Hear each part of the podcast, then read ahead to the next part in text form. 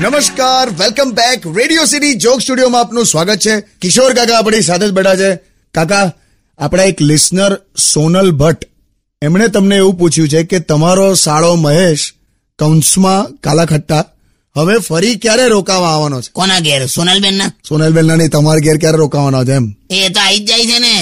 ગમે ત્યારે આવી જાય છે મેં હમણાં અહીંથી ઘરે જઉં તો ખબર નહીં બેઠો પણ હોય તો તમને શું વાંધો છે પણ ભાઈ છે મારો લા પણ હવે સોસાયટી વાળાને પણ કન્ફ્યુઝ કરે છે